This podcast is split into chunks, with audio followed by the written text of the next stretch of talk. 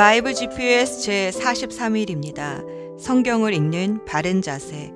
선지서에는 주의 날, 그날, 여호와의 크고 두려운 날, 영어로는 The Day of the Lord란 말이 참 많이 나옵니다. 바이블 프로젝트라는 애니메이션 사역에서 이 주의 날을 너무나 잘 설명해 주어 그 일부분을 소개해 봅니다. 보통 영화에서는 이 날을 지구 종말의 날로 그릴 때가 많은데 성경에서 말하는 주의 날은 그런 날이 아닙니다. 주의 날을 이해하려면 왜 사람이 에덴에서부터 추방되었는지 생각해 봐야 합니다. 그것은 사람이 하나님이 아니라 사단의 말을 듣고 스스로 하나님이 되고 싶었기 때문입니다. 하나님이 왕이신 하나님 나라에서 하나님의 말씀대로 다스리던 사람이 스스로 왕이 되고자 세운 나라가 세상 나라입니다.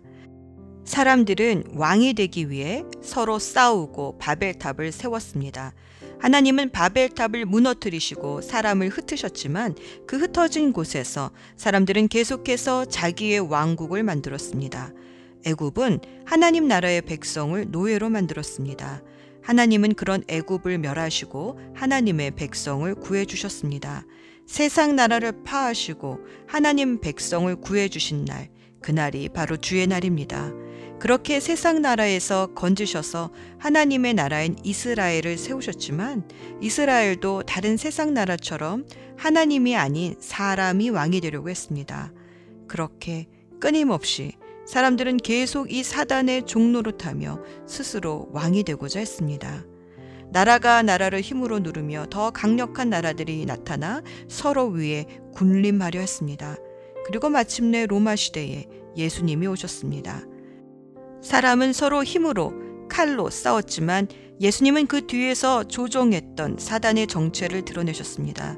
십자가로 이 사단을 이기시고 사단의 속임수에 묶여 있던 하나님의 백성들을 자유케 주셨습니다. 세상 나라의 정체가 드러난 것입니다. 예수님의 사람들은 이제 칼이 아닌 사랑으로 다스리는 하나님의 나라를 알게 되었습니다. 예수님은 칼이 아니라 그 입에서 나오는 진리의 말씀으로 사단의 모든 거짓을 무찌르시고 상대방의 피가 아닌 자신의 피로 이 전쟁을 승리하셨습니다. 예수님은 진짜 적이 누구인지 에덴의 옛뱀의 정체를 드러내어 주셨습니다. 예수님은 이 땅에 오셔서 우리가 어떻게 하나님 나라의 싸움을 싸워야 하는지 보여주셨습니다.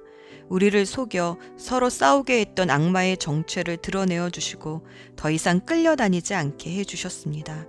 하나님의 나라가 열렸습니다. 자존심이 아닌 십자가로 거짓이 아니라 진리로 싸우는 성도들은 주의 날에 마침내 새 하늘과 새 땅을 물려받지만 여전히 악한 영에 끌려 스스로 왕이 되려 했던 사람들은 주의 날에 옛뱀 용과 함께 심판을 받게 됩니다. 그날이 주의 날입니다. 그날이 옵니다. 오늘의 여정. 어제 읽은 히스기야 왕의 기사를 오늘은 역대기와 이사야서를 통해 복습하듯 한 번 더 읽고 히스기야 왕의 뒤를 이은 문하세 왕과 아몬 왕의 악행으로 더 이상 희망이 없어진 유다의 이 말 하나님의 심판이 무엇인지 스바냐 선지서를 통해 읽어봅니다. 이사야서 36장과 37장은 열왕기하 19장과 동일한 아시리아의 유다 침공 이야기입니다. 복습하듯 읽어봅시다. 또 역대기하를 통해 히스기야 왕이 유다를 어떻게 개혁했는지 더 자세히 읽어봅니다. 히스기야는 아버지 아하스 때 행했던 우상 숭배를 제거하고 성전을 깨끗하게 하여 예배를 회복시킵니다. 레위 지파 제사장들을 여호와의 전으로 불러 그 직임을 다하게 합니다. 그뿐 아니라 부엘세바에서 단까지 이스라엘과 유다 전체가 유월절 절기를 지키게 하므로 하나님 나라의 회복을 보여줍니다. 그런데 히스기야 왕 이후에 그 아들 문하세는 지금까지 어떤 왕보다 더 심하게 우상 숭배를 합니다. 성전 안에 하늘의 별들을 섬기는 재단을 쌓고 아들까지도 불살라 바치고 요술을 부리고 점을 치고 점쟁이를 불러 의논하는 등 예전 가나안의 아모리 사람들보다 더 악한 일을 저질렀다고 기록합니다.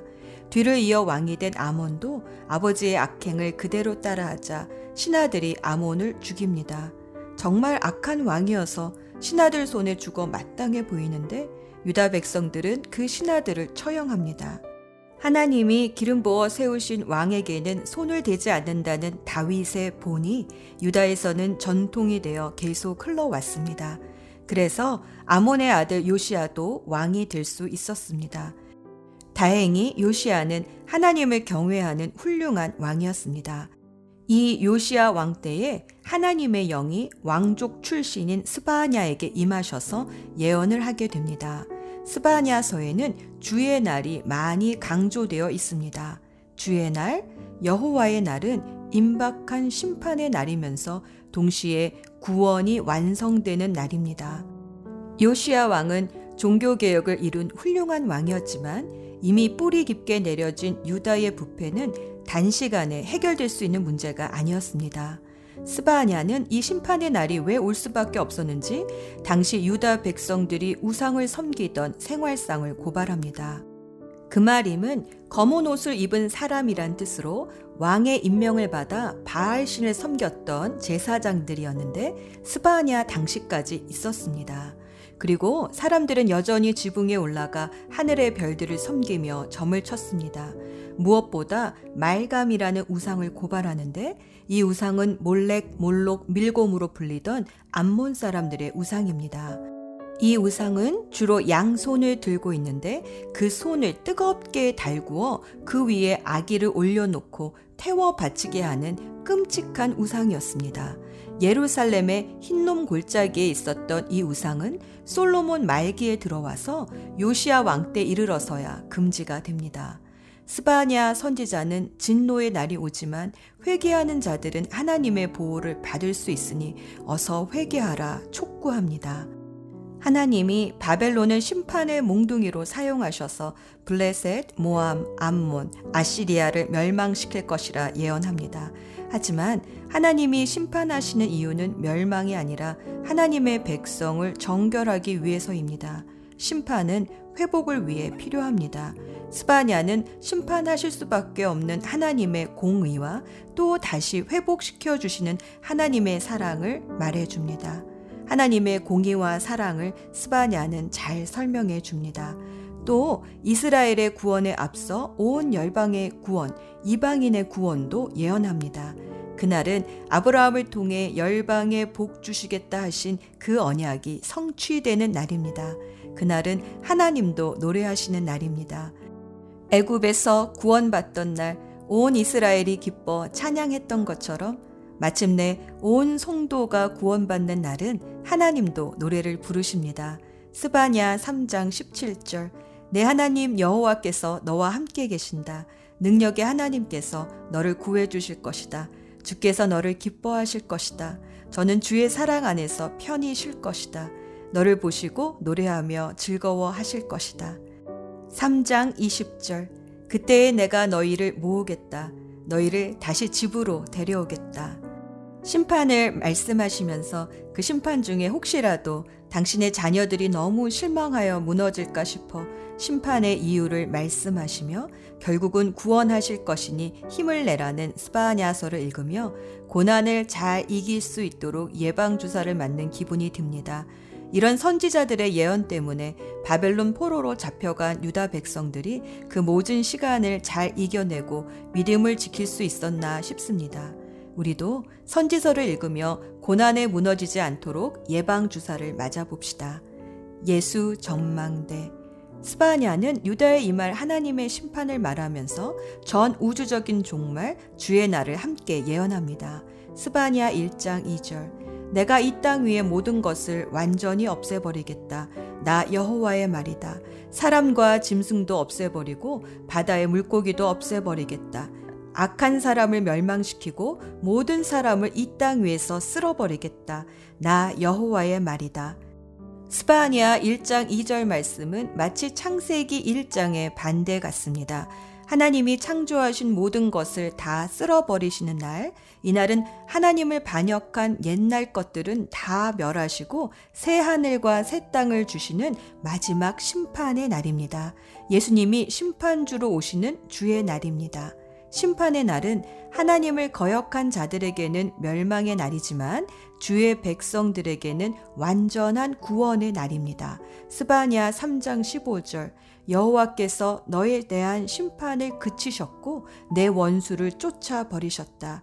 이스라엘의 왕이신 여호와께서 너와 함께 계시니 내가 다시는 해로운 일을 당할까 두려워하지 않게 될 것이다.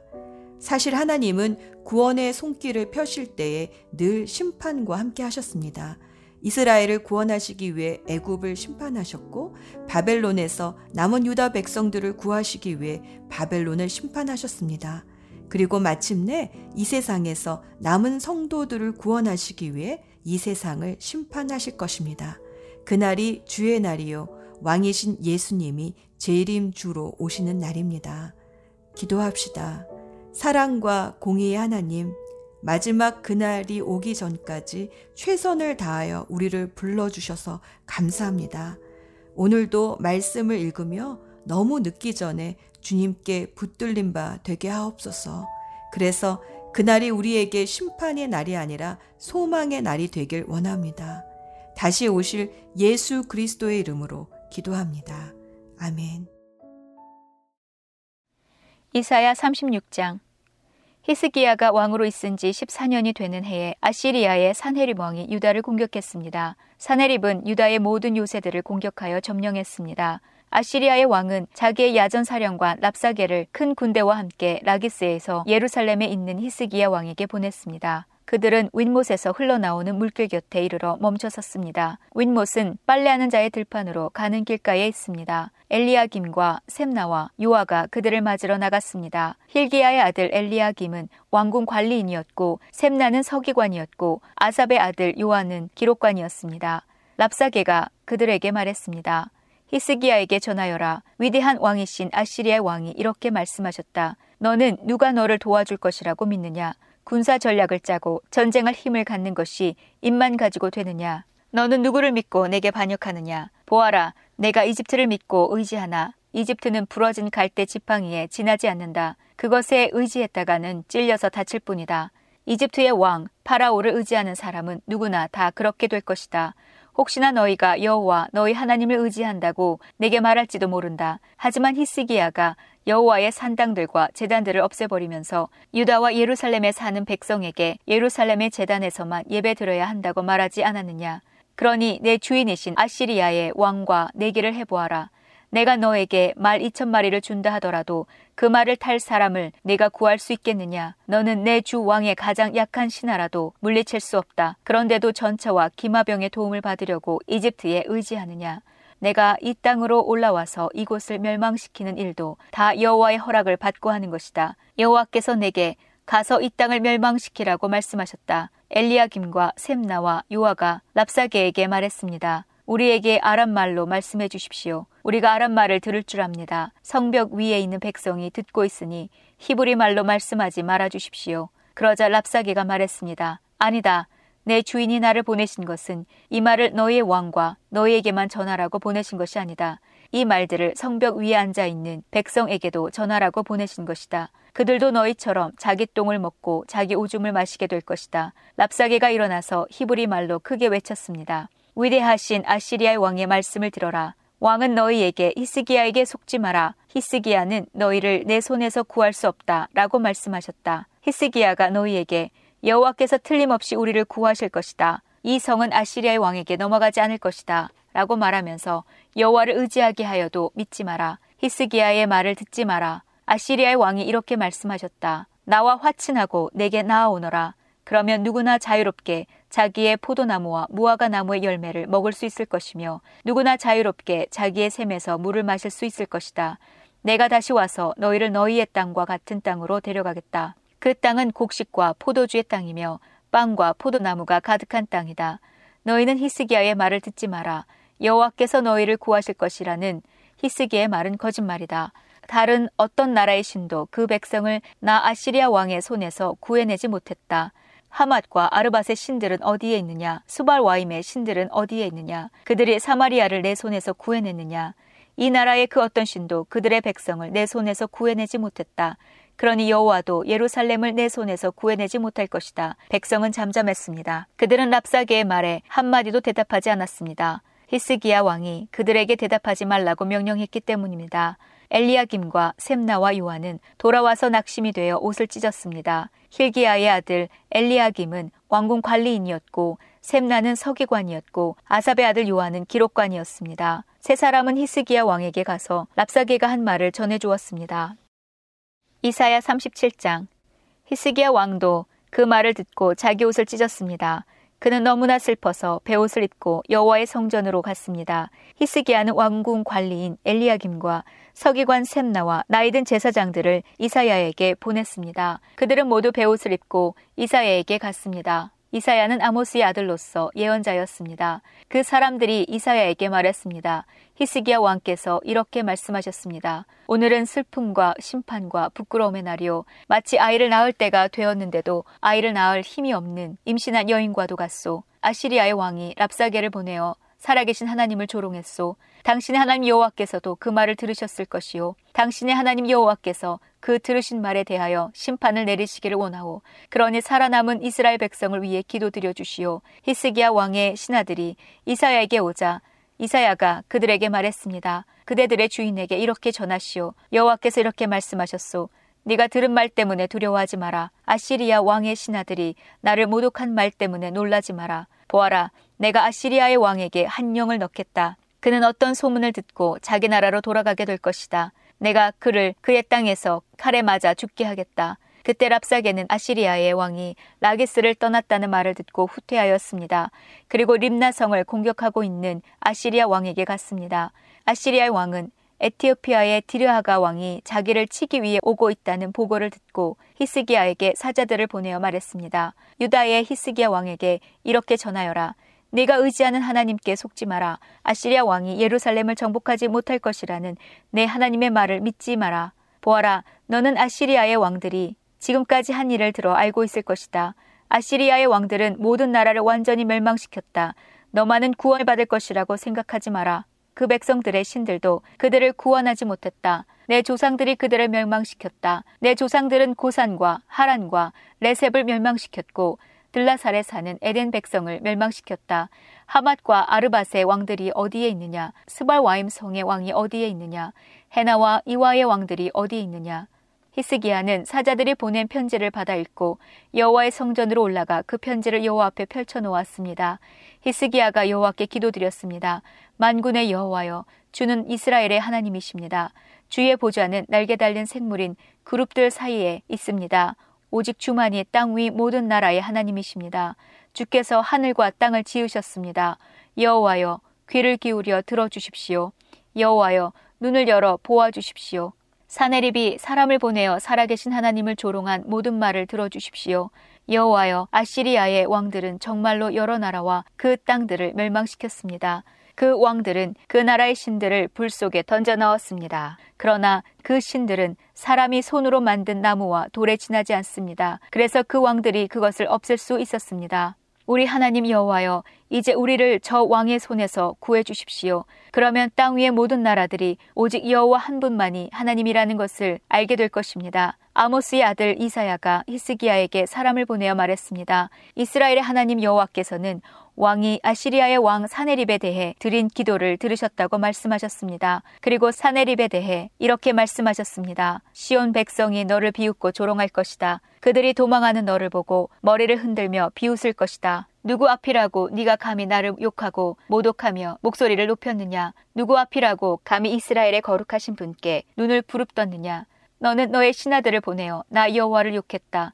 너는 이렇게 말했다. 내게는 전차가 많이 있다. 나는 그 전차를 타고 산 꼭대기로 올라갔으며 레바논의 가장 높은 산으로 올라갔다. 레바논의 키 큰 백향목과 훌륭한 잣나무를 베어버렸다. 가장 깊숙한 곳까지 들어갔고 가장 울창한 숲까지 탐험하였다. 나는 다른 나라에서 샘을 파서 그 물을 마셨으며 내 발바닥으로 이집트의 모든 강물을 마르게 했다. 아시리아의 왕아, 네가 틀림없이 들었을 것이다. 나 여호와가 오래전에 이 일들을 결정했고 지금 일어나고 있는 일들도 예전에 이미 계획한 일들이다.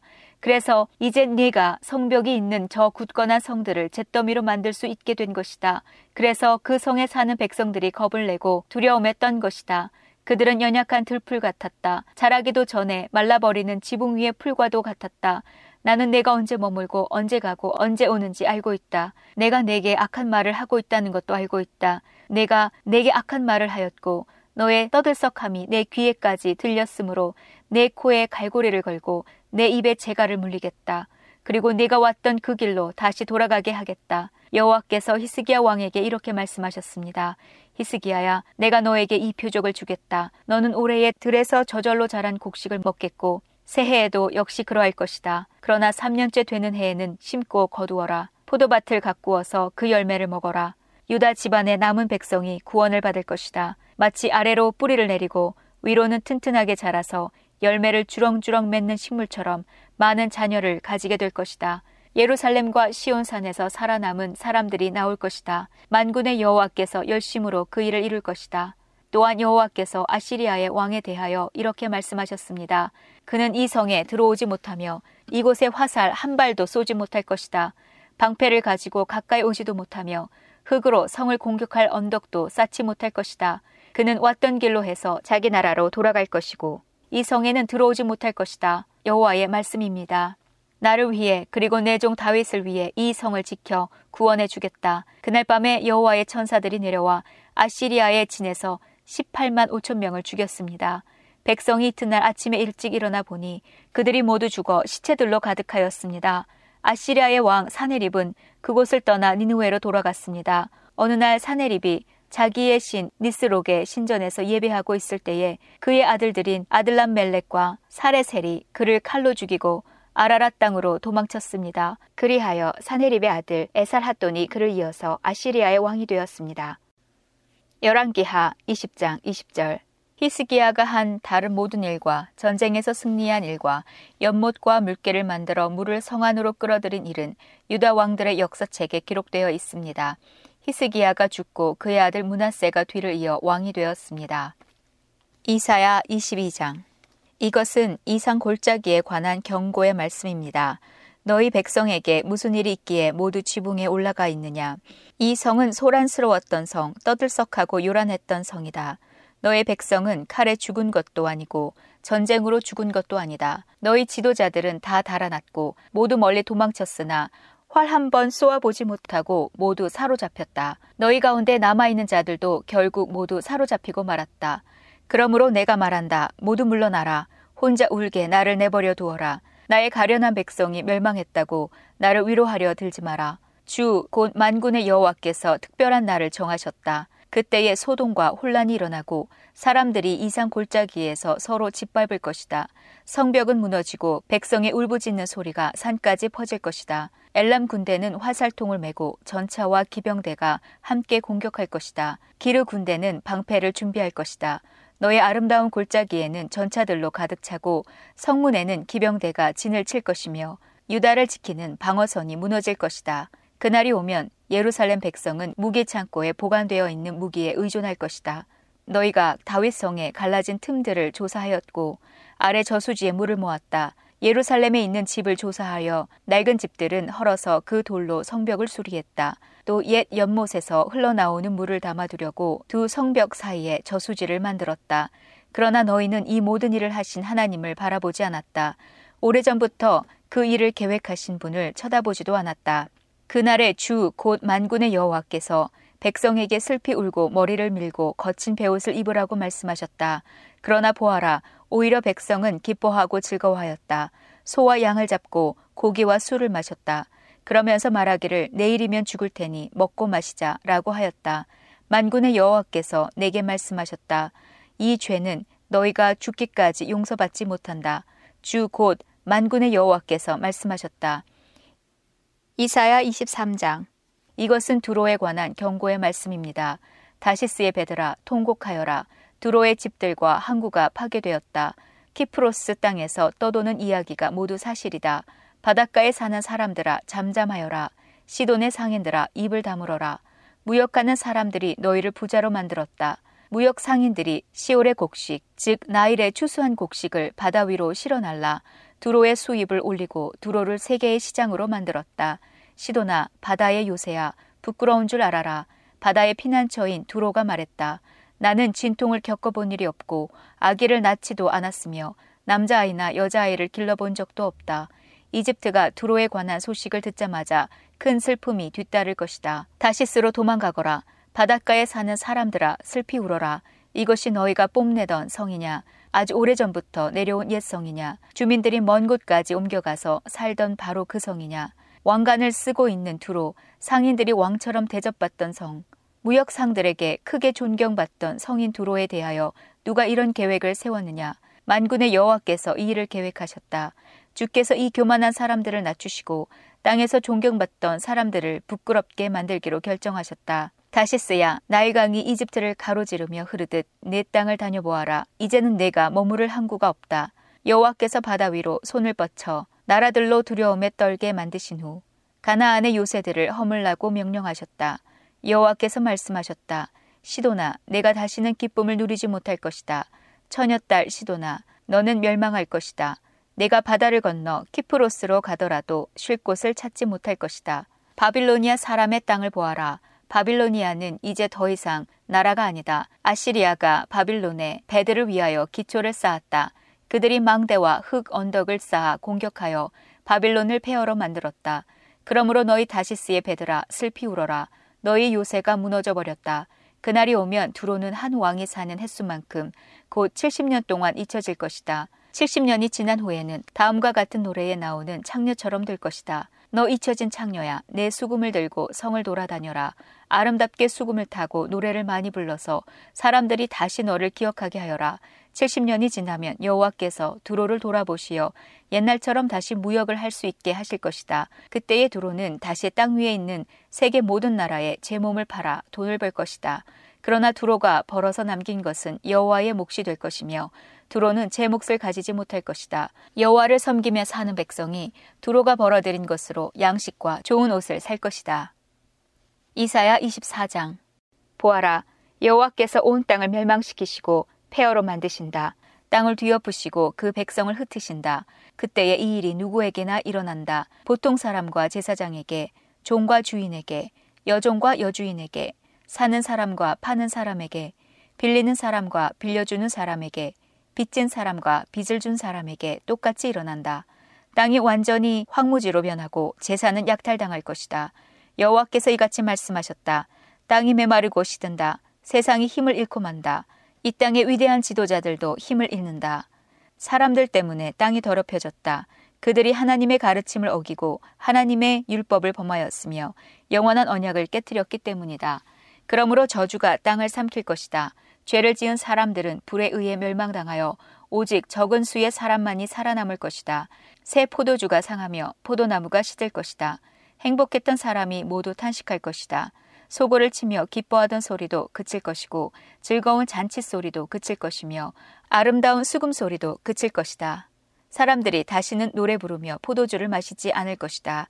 독한 술을 마시는 사람은 입안에서 쓴맛으로 변했음을 느낄 것이다. 마을이 혼란에 빠지고 사람들이 약탈당하지 않기 위해 문을 걸어 잠근다.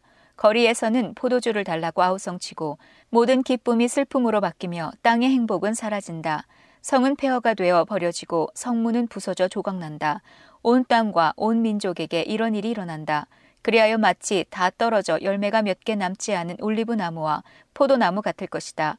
살아남은 사람들이 소리를 높여 기쁜 노래를 부를 것이고 서쪽에서는 사람들이 여호와의 위대하심을 찬양할 것이다. 그러므로 동쪽에서도 사람들이 여호와를 찬양하며 바닷가 땅에서도 여호와 곧 이스라엘 하나님의 이름을 찬양할 것이다. 땅끝에서부터 노랫소리가 우리에게 들려온다. 의로우신 분에게 영광을. 그러나 나의 마음은 슬픔으로 무겁다. 악이 여전히 행해지고 곳곳에서 배신 행위를 일삼기 때문이다. 땅에 사는 사람들아 너희들에게 두려움과 함정과 올가미가 놓여 있다. 두려움으로부터 도망가다가 함정에 빠지고 함정 밖으로 빠져나온 사람도 올가미에 걸린다. 하늘에서 홍수의 문이 열리고 너희가 밟고 있는 세상이 흔들릴 것이다. 땅이 부서지고 쩍쩍 갈라지며 심하게 흔들린다. 땅이 술 취한 사람처럼 심하게 비틀거리며 폭풍 속에 오두막처럼 이리저리 흔들린다. 세상의 죄가 무거운 짐처럼 세상을 짓누르니 세상이 넘어져 다시는 일어나지 못할 것이다.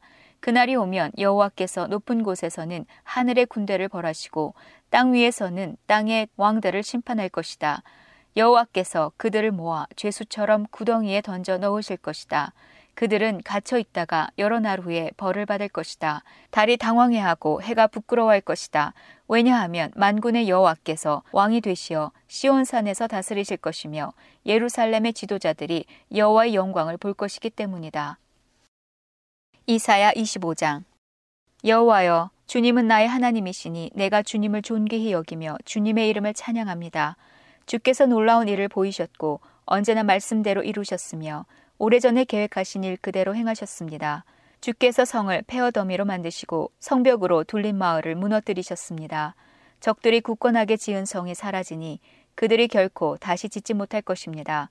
그러므로 강한 나라 백성이 주님을 섬길 것이며 잔인한 나라들이 주님을 두려워할 것입니다. 주님은 가난한 사람들과 위험에 처한 사람들의 구원자가 되십니다. 주님은 폭풍을 피할 피난처가 되시며 뜨거운 햇볕을 가릴 그늘이 되십니다. 잔인한 사람들이 폭풍처럼 성벽을 몰아치고 이방인들의 분노가 사막의 열처럼 뜨겁게 달구어질 때 주께서 차가운 구름으로 그 열기를 식히시며 무자비한 그들의 노랫소리를 그치게 하십니다. 만군의 여호와께서 시온산에서 온 백성을 위해 잔치를 베푸실 것이다. 가장 좋은 음식과 잘 익은 포도주와 맛있는 고기로 잔치를 베푸실 것이다. 하나님께서 이 산에서 모든 민족을 덮은 덮개를 벗겨내실 것이다. 하나님께서 영원히 죽음을 치워 버리실 것이다. 주 여호와께서 모든 사람의 얼굴에서 눈물을 닦아주시고 자기 백성의 부끄러움을 온 땅 위에서 없애주실 것이다. 여호와께서 이같이 말씀하셨다. 그날이 오면 사람들이 보라 이분이 우리 하나님이시다. 우리가 하나님을 믿고 따르니 하나님께서 우리를 구원해 주셨다. 이분이 우리가 믿는 여호와시다. 여호와께서 우리를 구원해 주셨으니 기뻐하고 즐거워하자라고 말할 것이다. 여호와의 손이 이 산 위에 내려올 것이다. 모압은 짓밟힌 지푸라기처럼 으깨진 채 썩고 말 것이다. 주께서 모압 사람들을 수영 선수가 물을 밀어내듯 밀어내시며 그들의 자랑과 악한 행동을 끝내실 것이다. 모압의 높고 굳건한 성벽을 주께서 무너뜨려 땅바닥에 먼지로 만드실 것이다. 이사야 26장 그날의 유다 땅에서 이런 노래를 부를 것이다. 우리의 성은 굳건하다. 우리는 하나님의 구원의 성벽에 둘러싸여 있다. 성문들을 열어라. 의로운 백성, 하나님을 믿고 따르는 백성이 들어가게 하여라. 주께서 주를 믿고 따르는 사람에게 참된 평화를 주신다. 그러므로 영원토록 여호와를 의지하여라. 여호와는 우리의 영원한 반석이시다. 주께서 교만한 사람들을 낮추시고 높이 솟은 성을 무너뜨리신다. 주께서 그 성을 땅바닥에 으깨셔서 먼지로 만드신다. 가난한 사람과 억눌린 사람들이 발로 그 성을 짓밟을 것이다. 공평하신 하나님이시여 주께서 의로운 사람의 길을 곧게 하심으로 그 길이 순탄합니다. 여호와여 우리가 주님의 의의 길을 따르기를 기뻐하며 주님의 이름을 영화롭게 하기를 원합니다. 내 영이 밤새도록 주님을 찾는 이유는 주께서 세상을 심판하실 때 악을 물리치시고 이 땅의 정의를 가져오실 것이기 때문입니다. 주께서 악한 사람에게 선하게 대하셔도 그들은 의롭게 살려고 노력하지 않습니다. 정직한 땅에 살면서도 여전히 악한 일만 하며 여호와의 위대하심을 보려 하지 않습니다. 여호와여 주께서 그들을 심판하려 하시지만 그들은 그것을 보지 못합니다. 주께서 주의 백성을 얼마나 사랑하시는지 그들에게 보여주십시오. 그러면 악한 백성이 부끄러움을 당할 것입니다. 주께서 준비하신 불로 주의 원수들을 태우십시오. 여호와여 우리에게 평화를 주십시오. 주께서는 또한 우리의 모든 일을 우리를 위하여 이루어 주십니다. 여호와 우리 하나님이여 다른 주인들이 우리를 지배하였으나 우리는 오직 주님의 이름만 기억합니다. 그들은 죽어 없어졌으니 결코 다시 돌아오지 못합니다. 진실로 주께서 그들을 쳐서 멸망시키시고 그들의 모든 기억을 지워버리셨습니다. 여호와여 우리는 주님을 찬양합니다. 주께서 이 나라를 크게 이루시고 이 땅의 경계를 사방으로 넓히셨습니다. 여호와여 주께서 주의 백성들을 책망하실 때 그들이 괴로워하며 주께 엎드려 기도하였습니다. 우리는 마치 임신한 여자가 이제 막 아기를 낳으려는 때처럼 너무나 고통스러워 울부짖었습니다. 여호와여 우리가 주님 앞에서 임신한 여자가 아기를 낳는 듯한 고통을 겪었으나 우리가 낳은 것이라곤 아무것도 없습니다. 우리는 세상을 구원할 아무런 일도 하지 못했고 이 세상에 사람을 내보내지도 못했습니다. 주의 백성이 죽었으나 다시 살아날 것입니다. 그 시체들이 다시 일어날 것입니다. 먼지 가운데 누워 있는 사람들아 일어나라. 그리고 기뻐하라. 이는 하나님의 생명의 빛이 무덤 속에서 잠자는 사람들에게 이슬같이 떨어질 것이기 때문이다. 내 백성아, 네 방으로 들어가서 문을 닫아라. 하나님의 진노가 풀릴 때까지 잠시 숨어 있어라. 보아라, 여호와께서 그 계신 곳에서 나오셔서 이 세상 사람들의 죄를 심판하실 것이다. 땅에 더 이상 죽임당한 사람들을 숨기지 않고 모든 사람이 보도록 세상에 내놓을 것이다. 이사야 27장 그날이 오면 여호와께서 그 단단하고 날카로운 큰 칼로 행동이 재빠르고 구불구불한 모양의 뱀 리워야단을 벌하시고 바다에 있는 용을 죽이실 것이다. 그날이 오면 사람들이 아름다운 포도밭을 두고 노래할 것이다. 나 여호와가 그 포도밭을 지키겠다. 때를 맞추어 그것에 물을 주고 아무도 해치지 못하게 밤낮으로 포도밭을 돌보겠다. 포도밭에 대한 나의 진노는 사라졌다. 누구든지 가시와 엉겅퀴를 내어 내게 맞선다면 내가 달려들어 그것들을 몽땅 태워버리겠다. 그러나 누구든지 피난처를 찾아 내게로 오면 나와 평화롭게 지낼 것이다. 내게로 와서 나와 평화롭게 지낼 것이다. 앞으로 야곱 백성이 뿌리를 내리고 이스라엘이 싹을 내며 꽃을 피울 것이니 세계가 그들의 자녀로 가득 찰 것이다. 주께서 이스라엘의 원수들을 치듯이 자기 백성들을 치지는 않으셨으며 주의 백성을 죽인 원수들을 죽이듯이 자기 백성을 죽이지도 않으셨다. 주께서 이스라엘을 멀리 쫓아내심으로 그것을 이스라엘에 대한 벌로 삼으셨다. 주께서 동쪽에서 불어온 뜨거운 바람에 날려보내듯 이스라엘을 쫓아내셨을 뿐이다. 이렇게 해서 이스라엘의 죄가 용서받을 것이다. 이것이 바로 야곱의 허물을 씻기 위하여 치러야 할 모든 대가이다. 이스라엘은 모든 재단의 돌들을 마치 부서진 석회석처럼 다 깨뜨려 버려야 하며 아세라 우상도 태양 신상도 다시는 세우지 말아야 할 것이다. 그때가 되면 요새 성들이 폐허로 변하고 사람들이 살던 곳은 사막처럼 버려질 것이다. 송아지들이 거기에서 풀을 뜯고 누우며 나무의 잎사귀를 다 먹어 치울 것이다. 나뭇가지가 마르면 여자들이 꺾어서 땔감으로 가져갈 것이다. 이 백성이 이렇듯 깨닫지 못하고 있으니 그들을 지으신 분이 그들을 불쌍히 여기지 않으시고 그들에게 은혜를 베풀지 않으실 것이다. 그날이 오면 여호와께서 자기 백성을 유프라테스 강에서 이집트의 시내에 이르기까지 겨에서 알곡을 골라내듯 모으실 것이다. 이스라엘 자손들아 여호와께서 너희들을 찾아 모으실 것이다.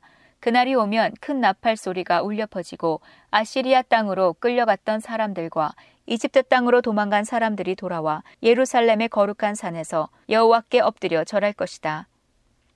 역대하 29장 히스기야가 왕이 되었을 때의 나이는 25세였습니다. 그는 예루살렘에서 29년 동안 다스렸습니다. 그의 어머니는 스가랴의 딸 아비야였습니다. 히스기야는 그의 조상 다윗처럼 여호와께서 보시기에 옳은 일을 했습니다. 히스기야는 왕이 된 첫해 첫째 달에 성전의 문들을 열고 그 문들을 고쳤습니다. 히스기야는 성전 동쪽들로 제사장과 레위 사람들을 불러 모아 그들과 만났습니다. 히스기야가 말했습니다. 레위 사람들이여 내 말을 들으시오. 그대들은 여호와를 섬길 준비를 하시오. 그리고 여호와의 성전을 거룩하게 하시오. 성전을 더럽히는 것들은 성전에서 다 없애시오. 우리 조상들은 하나님께 복종하지 않았고 여호와께서 보시기에 악한 일을 했소. 그들은 여호와를 저버렸소. 그들은 여호와가 계시는 성전에서 예배 드리는 일을 멈추고 여호와를 배반했소. 그들은 성전 현관문들을 닫아버리고 등불도 꺼버렸소. 그들은 거룩한 곳에서 하나님께 향을 피우지도 않았고 번제도 드리지 않았소. 그래서 여호와께서 유다와 예루살렘의 백성에게 크게 노하시고 그들에게 벌을 내리신 것이요. 여호와께서 유다와 예루살렘에 하신 일을 보고 다른 백성들까지 놀라고 두려워했소. 다른 백성들은 유다 백성을 조롱했소. 내 말이 참말이라는 것을 그대들도 알 것이요. 우리 조상들이 전쟁에서 죽임을 당한 것도 다 그 때문이요. 우리의 아들과 딸과 아내가 포로로 사로잡혀 간 것도 다 그 때문이요. 이제나 히스기야는 이스라엘의 하나님 여호와와 언약을 맺기로 다짐했소.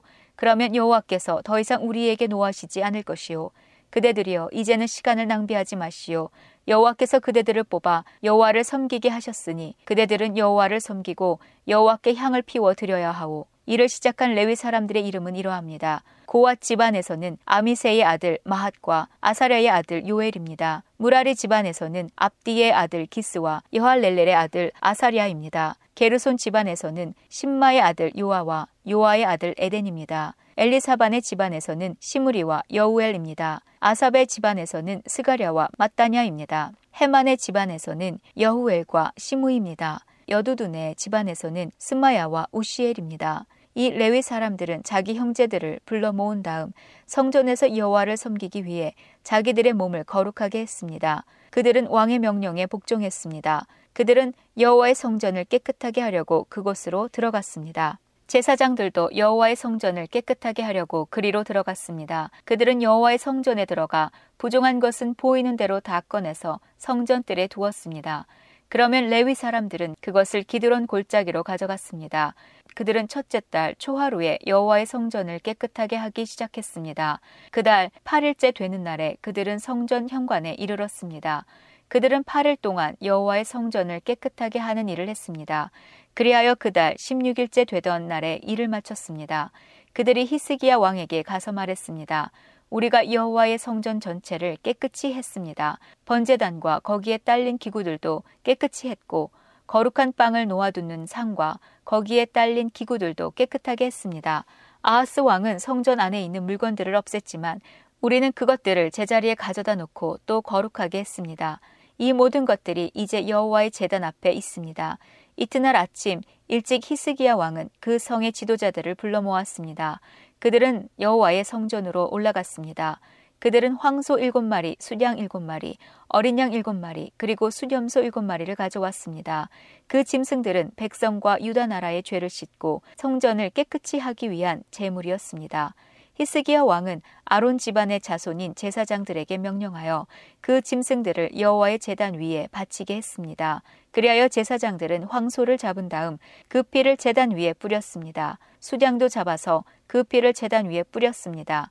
다음에는 어린 양을 잡아서 그 피를 제단 위에 뿌렸습니다. 그런 뒤에 제사장들은 수염소들을 왕과 거기에 모인 백성 앞에 가져왔습니다. 그 숫염소들은 죄를 씻는 제물인 속죄 제물이었습니다. 왕과 백성은 숫염소들 위에 손을 얹었습니다. 그러자 제사장들이 숫염소를 잡고 그 피를 재단 위에 뿌려 속죄제로 삼았습니다. 이렇게 이스라엘의 죄를 씻기 위해 수염소를 제물로 바쳤습니다. 이 모든 것은 왕의 명령대로 되었습니다. 히스기야 왕은 여호와의 성전에 레위 사람들을 두고 재금과 비파와 수금을 연주하게 했습니다. 그 일은 다윗 왕과 선견자 갓과 예언자 나단이 명령한 일이었습니다. 이는 여호와께서 이들을 시켜 내리신 명령이었습니다. 그리하여 레위 사람들은 다윗의 악기를 들고 섰습니다. 그리고 제사장들은 나팔을 들고 섰습니다. 히스기야가 제단 위에 태워드리는 제물인 번제물을 바치라고 명령했습니다. 번제물을 바치기 시작하면서 여호와께 노래 부르는 일도 시작되었습니다. 나팔도 불었습니다. 그리고 이스라엘의 왕 다윗의 악기들도 연주되었습니다. 모든 백성은 예배를 드렸고 노래하는 사람들은 노래를 불렀으며 나팔 부는 사람들은 나팔을 불렀습니다. 태워 드리는 제물인 번제물을 다 바칠 때까지 그렇게 했습니다. 제물을 모두 다 바치고 나서 히스기야 왕과 거기에 모인 백성이 다 하나님께 예배드렸습니다. 히스기야 왕과 그의 관리들은 레위 사람들에게 명령하여 다윗과 선견자 아삽이 지은 노래로 여호와를 찬양하게 했습니다. 그들은 기쁨에 겨워 하나님을 찬양했습니다. 그리고 하나님께 경배를 드렸습니다. 그런 뒤에 히스기야가 말했습니다. 이제 그대들 유다 백성은 여호와께 바친 몸이 되었소. 여호와의 성전으로 가까이 나아오시오. 제물과 예물을 바쳐 여호와께 감사드리시오. 그리하여 백성들은 여호와께 감사드리며 제물과 예물을 바쳤습니다. 원하는 사람은 누구나 번제물을 바쳤습니다. 백성이 번제물로 가져온 것은 수소가 70마리, 수량이 100마리, 어린 양이 200마리였습니다. 이 짐승들은 모두 여호와께 태워드리는 제물인 번제물로 바쳐졌습니다. 여호와를 위해 거룩히 구별한 예물은 황소가 600마리, 양이 3천마리였습니다. 번제물로 바칠 짐승들의 가죽을 다 벗기기에는 제사장들의 수가 모자랐습니다. 그래서 제사장들의 친척인 레위 사람들이 그 일을 도왔습니다. 그들은 그 일을 마칠 때까지 그리고 다른 제사장들이 여호와를 섬기기 위해 자기 몸을 거룩하게 할 때까지 제사장들을 도왔습니다. 오히려 레위 사람들이 제사장들보다 자기 몸을 거룩하게 하는 일에 더 열심이었습니다. 제사장들은 많은 번제물 외에도 화목 제물의 기름과 부어드리는 제사인 전제도 드려야 했습니다. 여호와를 섬기는 일이 여호와의 성전에서 다시 시작되었습니다. 하나님께서 백성을 위해 모든 일을 잘 마칠 수 있도록 해주셨고 그 때문에 히스기야와 백성은 매우 기뻤습니다. 역대하 30장 히스기야 왕이 모든 이스라엘과 유다 백성에게 전가를 보냈습니다.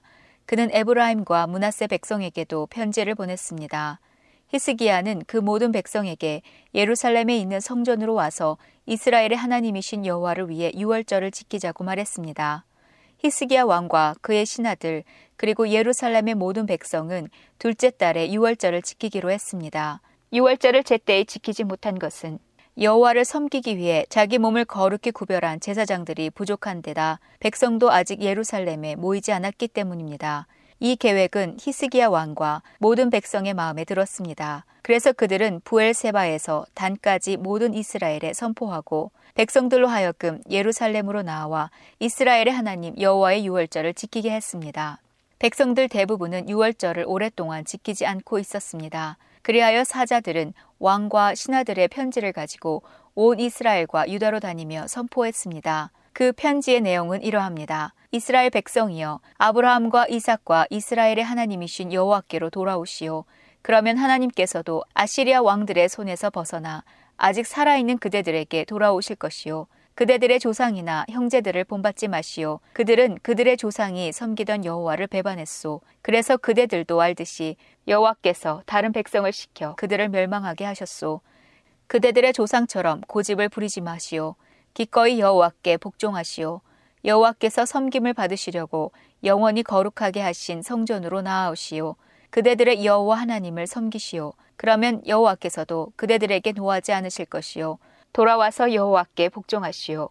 그러면 그대들의 친척과 자녀를 사로잡아 간 백성도 그들에게 자비를 베풀어서 이 땅으로 돌려보낼 것이요. 여호와 하나님께서는 자비롭고 은혜로우신 분이시요. 그대들이 여호와께 돌아오기만 하면 여호와께서도 그대들을 저버리지 않으실 것이요.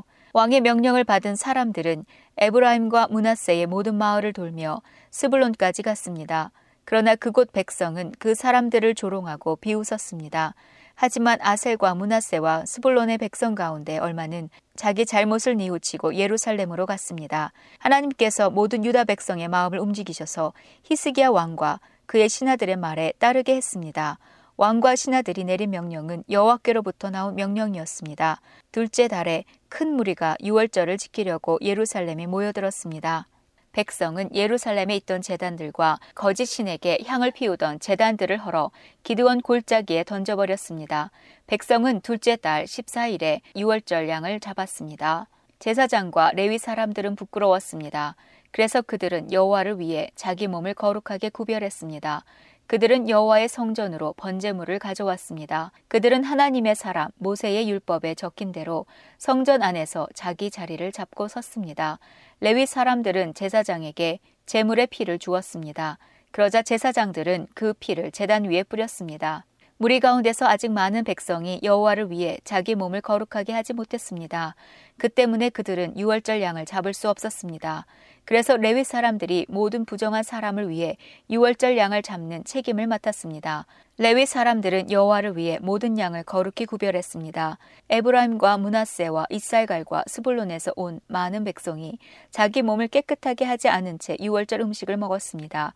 그것은 율법을 어기는 일이었습니다. 그래서 히스기야가 그들을 위해 기도했습니다. 좋으신 하나님 용서해 주십시오.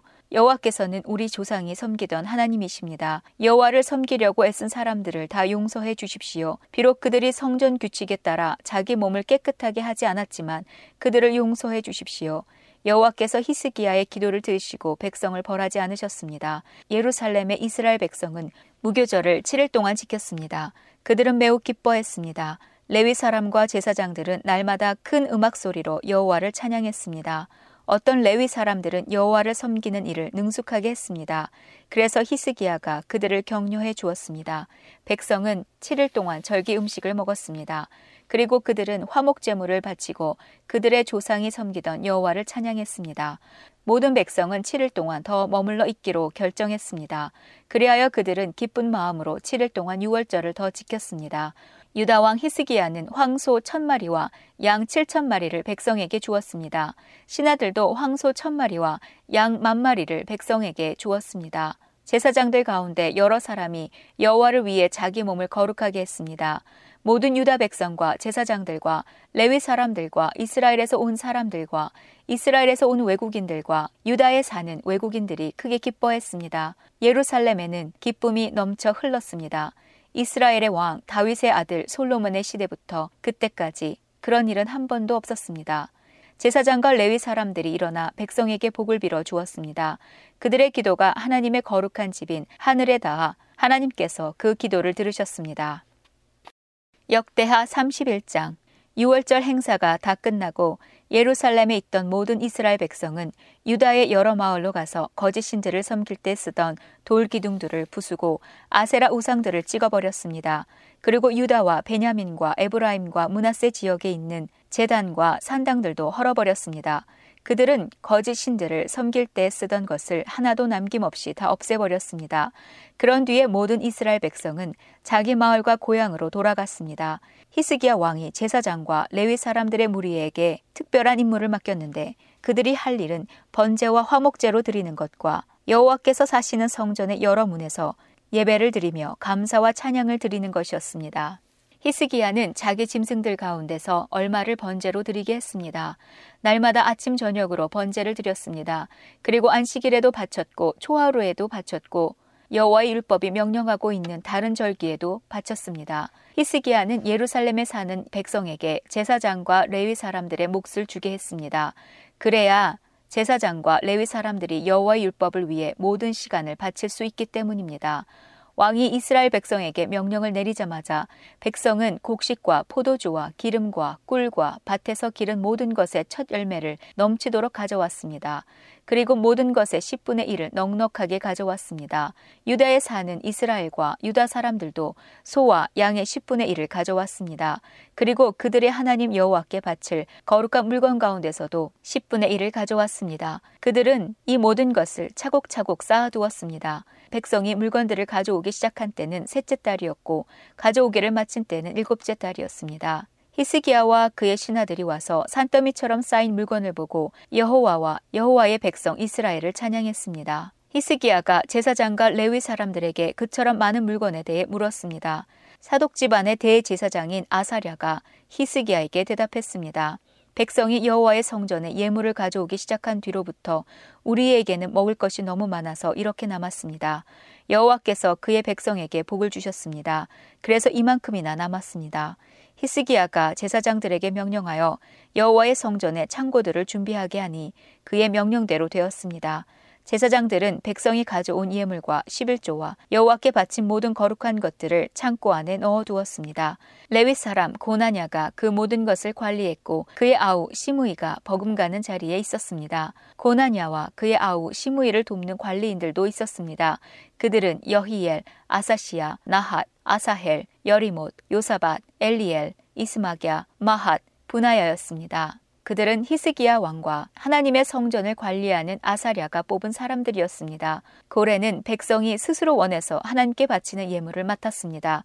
그가 해야 할 일은 여호와께 바친 예물과 가장 거룩한 제물을 나누는 일이었습니다. 고레는 레위 사람 임나의 아들이며 동문의 문직이었습니다. 에덴과 미냐민과 예수아와 스마야와 아마랴와 스가냐가 고레를 도와서 함께 일했습니다. 그들은 제사장들이 사는 마을에서 열심히 일했습니다. 그들은 모아들인 것을 다른 제사장들에게 나누어 주었습니다. 젊은이나 늙은이를 가리지 않고 골고루 나누어 주었습니다. 레위 집안의 족보에 적힌 3세 이상 된 사내 아이에게도 나누어 주었습니다. 그들은 날마다 여호와의 성전에 들어가서 각자 맡은 일을 해야 했습니다. 제사장들은 족보에 적힌 대로 집안별로 자기 몫을 받았습니다. 20세 이상 된 레위 사람들도 맡은 일에 따라 무리별로 자기 몫을 받았습니다. 레위 사람들의 아기와 아내와 아들과 딸들도 족보에 적힌 대로 자기 몫을 받았습니다. 왜냐하면 그들은 성실하게 자신들을 거룩하게 했기 때문입니다. 아론의 자손 제사장들 가운데에는 마을 근처 밭에서 사는 제사장도 있고 마을에서 사는 제사장도 있었습니다. 그 제사장들의 집안 가운데서도 모든 남자와 족보에 이름이 적힌 레위 사람은 자기 몫을 받았습니다. 히스기야 왕은 모든 유다 땅에서 이 일을 했습니다. 그는 하나님 여호와 앞에서 올바른 일을 했으며 여호와께 복종했습니다. 히스기야는 정성을 들여 하나님의 성전에서 하는 모든 일을 했고 하나님의 가르침과 명령을 지켰습니다. 그는 마음을 다해 하나님을 위해 일했습니다. 그래서 그가 하는 일은 모두 잘 되었습니다. 역대하 32장 히스기야가 이 모든 일을 충성스럽게 했습니다. 그때에 아시리아의 사네립 왕이 유다에 쳐들어왔습니다. 사네립과 그의 군대는 성벽이 있고 굳건한 유다의 모든 성을 애워싸고 공격해 왔습니다. 그는 그 성들을 점령하려고 했습니다. 히스기야는 사네립이 예루살렘까지 와서 예루살렘을 공격할 것을 알고 신하와 군대 지휘관들을 불러 의논했습니다. 그들은 성 밖에 있는 샘의 물줄기를 막아버릴 것을 결정했습니다. 신하와 군대 지휘관들이 히스기야를 도왔습니다. 백성도 많이 와서 도왔습니다. 그들은 모든 땅으로 흘러나가는 샘과 시내의 물줄기를 막았습니다. 그러면서 아시리아 왕은 이 때문에 물을 많이 얻지 못할 것이다 라고 말했습니다. 그런 뒤에 히스기야는 예루살렘을 더 굳건하게 하고 성벽에 무너진 부분을 다시 지었습니다. 그리고 성벽 위에 망대들도 세웠습니다. 그리고 나서 성벽 밖에 또다시 성벽을 쌓았습니다. 또한 다윗의 성 밀로를 굳건한 요새로 만들었습니다. 그리고 무기와 방패들도 많이 만들었습니다. 히스기야는 군대 지휘관들을 백성 위에 세웠습니다. 그리고 히스기야 왕은 성문 가까이에 있는 광장에서 그들을 만나 격려해 주었습니다. 마음을 굳세게 하고 용기를 내시오. 아시리아 왕이나 그의 큰 군대를 보고 두려워하거나 걱정하지 마시오.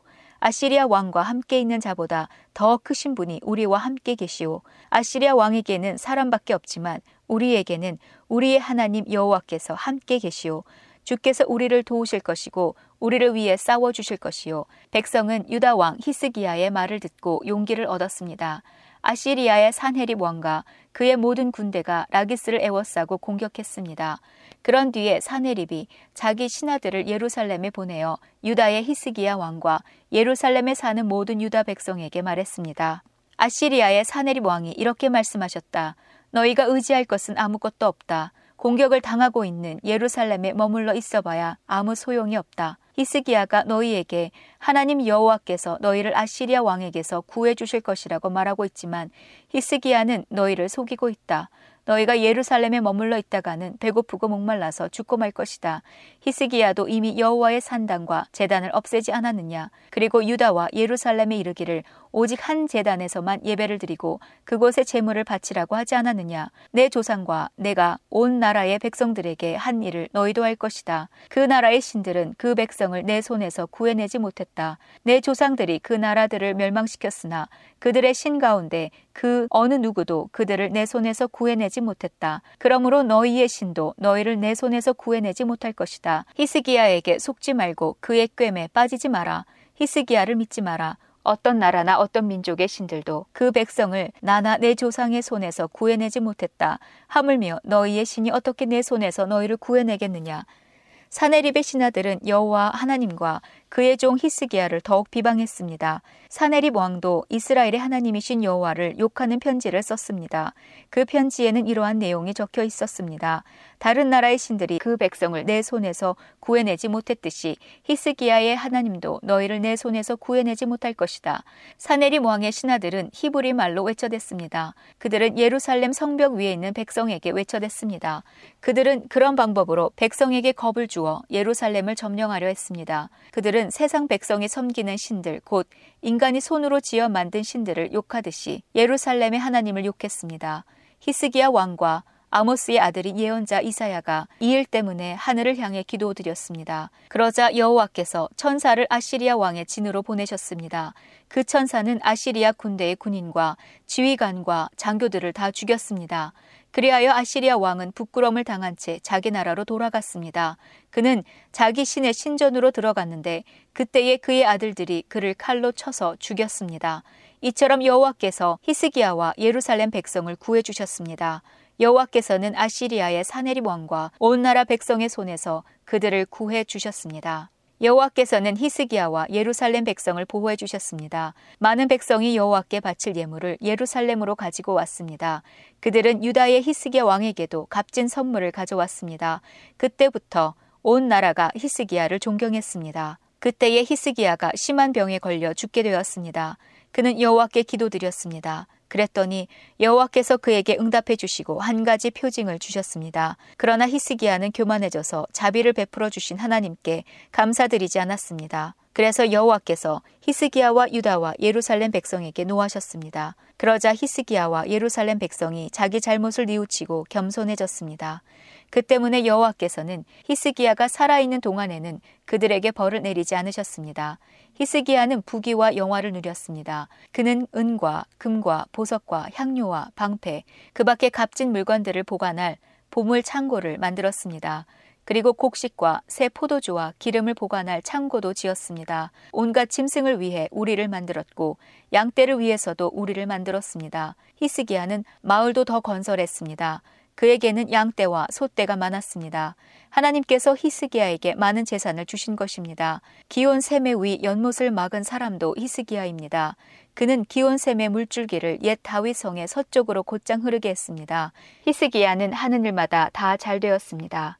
그런데 한 번은 바빌론의 지도자들이 히스기야에게 사신들을 보내어 그 땅에서 일어나는 이상한 표징에 대해 물어보았습니다. 그들이 왔을 때에 하나님께서 히스기야가 어떻게 하나 보시려고 히스기야가 하는 대로 내버려 두셨습니다. 하나님께서 히스기야가 마음속에 어떤 생각을 품고 있는지를 다 알고 싶어 하셨습니다. 히스기야가 하나님을 사랑한 것과 그가 한 다른 일은 아모스의 아들인 예언자 이사야의 묵시록과 유다와 이스라엘 왕들의 역사책에 적혀 있습니다. 히스기야가 죽어 어떤 언덕 위에 묻혔습니다. 그곳은 다윗의 조상들의 무덤이 있는 곳입니다. 히스기야가 죽자 온 유다와 예루살렘의 백성이 그의 죽음을 슬퍼했습니다. 히스기야의 아들 문하세가 그의 뒤를 이어 왕이 되었습니다.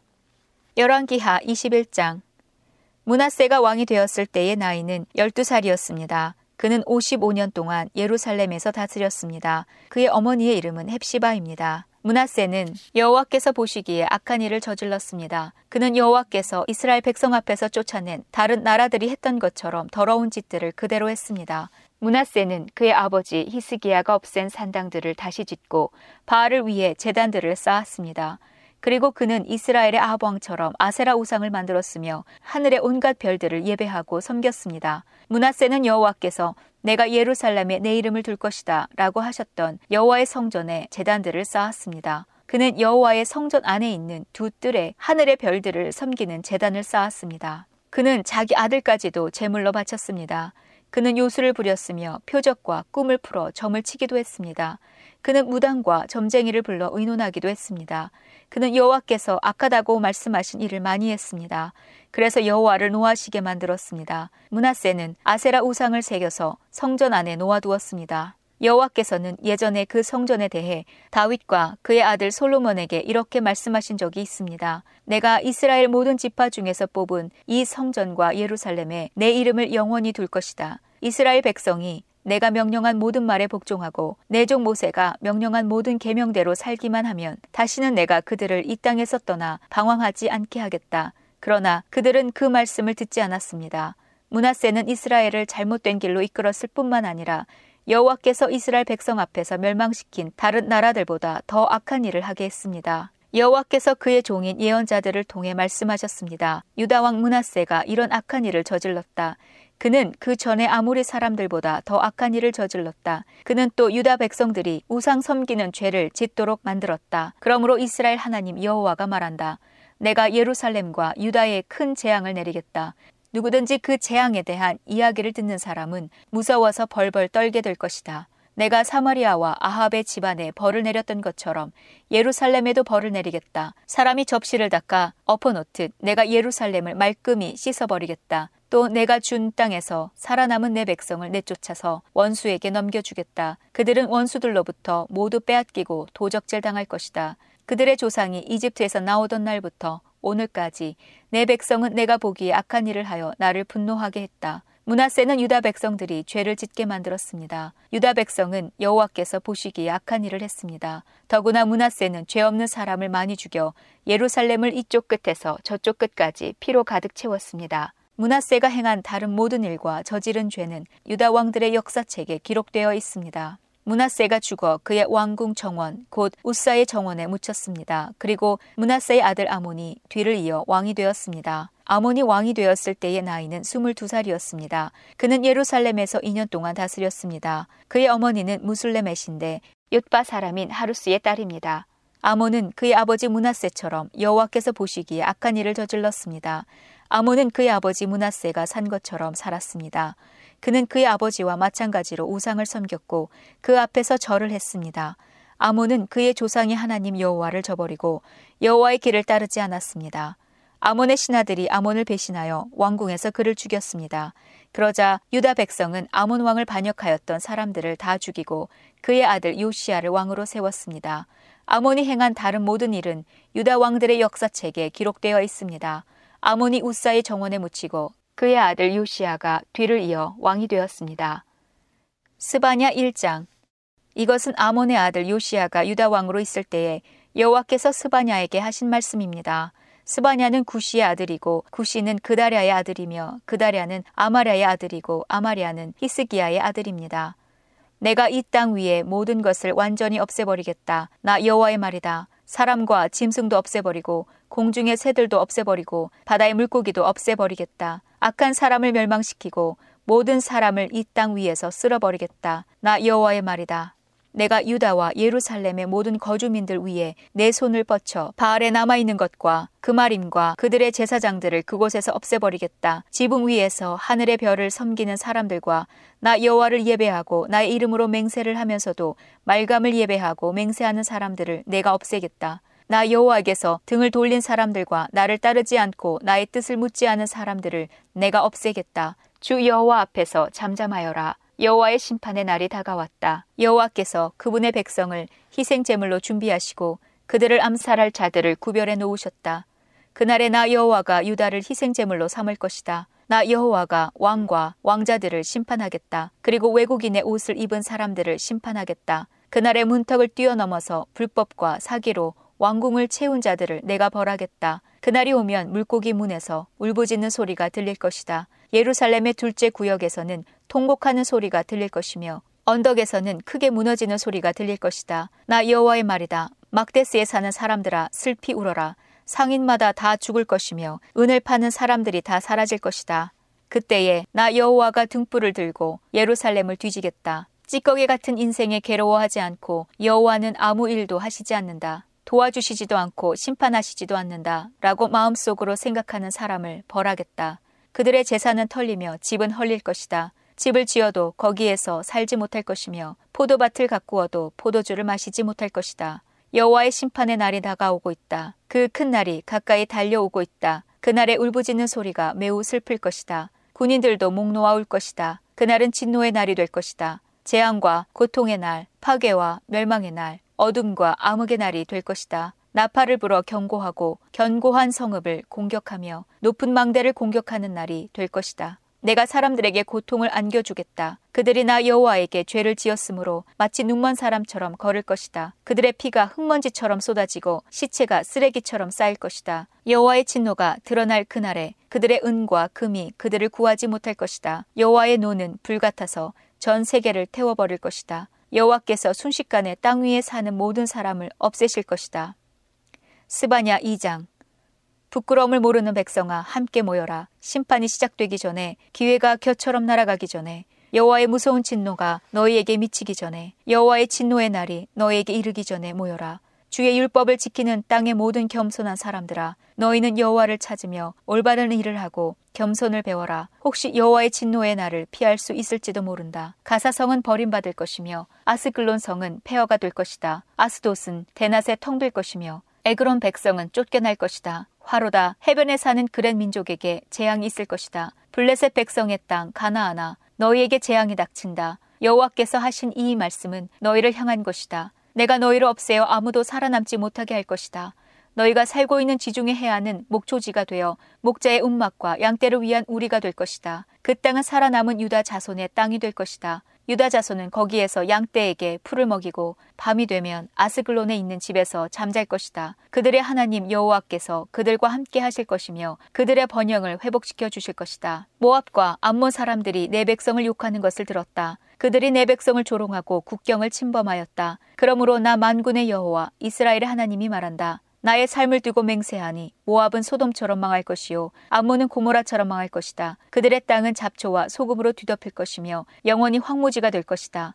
살아남은 내 백성이 그들을 약탈하며 내 나라의 남은 백성이 그들의 땅을 차지할 것이다. 이것은 모압과 암몬이 받을 몫이다. 그들이 교만하여 만군의 여호와의 백성을 욕하고 조롱했기 때문이다. 그들이 여호와를 두려워하게 될 것이다. 주께서 땅 위의 모든 신들을 없애실 것이다. 그때에 먼 곳의 백성들도 각자 자기 나라에서 여호와를 예배할 것이다. 여호와께서 말씀하신다. 너희 에티오피아 사람아, 너희도 내 칼에 죽을 것이다. 여호와께서 북쪽으로 손을 뻗어 아시리아를 멸하시고 니누에를 치셔서 사막처럼 메마른 땅으로 만들 것이다. 온갖 종류의 짐승들이 그 가운데 때로 누울 것이며 까마귀와 올빼미가 폐허 사이에 돌기둥 위에 앉을 것이며 창문과 문턱에서 울 것이다. 깨진 벽돌 조각이 문간에 이르는 길에 널려져 있을 것이며 백향목 들보가 썩어버릴 것이다. 이 성은 행복하고 안전한 성이며 나보다 굳건한 성은 없다. 라고 자랑하던 성이다. 그러나 이 성은 멸망하여 짐승들만이 살게 되었다. 지나가는 사람마다 조롱하며 주먹을 흔들 것이다.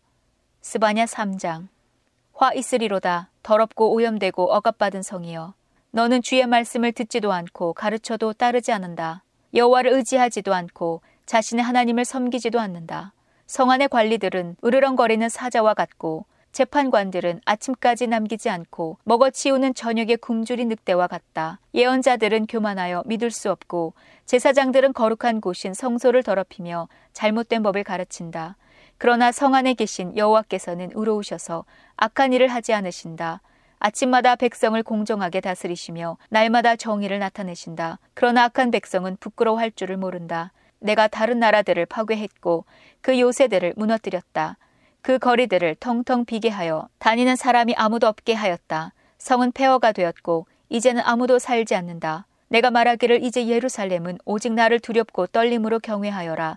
이제는 내 가르침을 받아들여라. 그러면 너희들이 살던 곳이 망하지 않을 것이며 나도 너희들을 심판하지 않을 것이다. 라고 했다. 그러나 그들은 일찍 일어나 못된 짓을 했다. 하는 짓마다 모두 악했다. 그러므로 나를 기다려라. 나 여호와의 말이다. 내가 재판을 열고 재판장이 되겠다. 나라들을 불러 모으고 왕국들을 모아들이겠다. 내 노를 그들에게 쏟아붓겠다. 끓어오르는 나의 진노, 불같이 타오르는 나의 분노로 온 세상이 불타버릴 것이다. 그때에 내가 모든 나라 백성의 말을 깨끗이 하겠다. 누구나 나 여호와의 이름을 부르며 모두 함께 나를 섬기게 할 것이다. 흩어졌던 내 백성이 에티오피아 강 건너편에서부터 예물을 가지고 나에게 올 것이다. 그날이 오면 네가 나에게 지은 모든 죄로 인하여 부끄러움을 당하는 일이 없을 것이다. 내가 이 성에서 자랑하기를 좋아하는 사람을 없애겠다. 다시는 예루살렘에 있는 내 거룩한 산에 교만한 사람이 없게 하겠다. 나는 가난하고 겸손한 사람들을 내 성에 남겨놓을 것이다. 그들이 나 여호와의 이름을 의지할 것이다. 이스라엘에 살아남은 사람은 다시는 악한 짓을 하지 않고 거짓말을 하지 않으며 남을 속이지 않을 것이다. 그들은 양처럼 잘 먹고 편히 누울 것이니 아무도 그들을 괴롭히지 못할 것이다. 오 시온에 따라 노래하여라. 이스라엘아 즐겁게 외쳐라. 예루살렘에 따라 마음껏 기뻐하고 즐거워하여라. 여호와께서 너에 대한 심판을 그치셨고 내 원수를 쫓아버리셨다. 이스라엘 왕이신 여호와께서 너와 함께 계시니 내가 다시는 해로운 일을 당할까봐 두려워하지 않게 될 것이다. 그날의 사람들이 예루살렘을 가리켜 이렇게 말할 것이다. 시온에 따라 두려워하지 마라. 아무 일도 할 수 없다고 낙심하지 마라. 내 하나님 여호와께서 너와 함께 계신다. 능력의 하나님께서 너를 구해 주실 것이다. 주께서 너를 기뻐하실 것이며 너는 주의 사랑 안에서 편히 쉴 것이다. 너를 보시고 노래하며 즐거워하실 것이다. 너에게 안겨주려 했던 슬픔을 거두어 드리겠다. 그래서 네가 수치를 당하지 않게 하겠다. 보라, 그때에 너를 해친 사람들을 내가 모두 벌하겠다. 다친 내 백성을 구하겠다. 흩어진 내 백성을 모아들이고 그들이 부끄러움을 당한 모든 곳에서 영광과 찬송을 받게 하겠다. 그때에 내가 너희를 모으겠다. 너희를 다시 집으로 데려오겠다. 이 땅의 모든 백성들 가운데서 너희가 영광과 찬송을 받게 하겠다. 너희가 보는 앞에서 내가 너희를 회복시킬 때에 이 모든 일이 일어날 것이다. 고 여호와께서 말씀하셨다.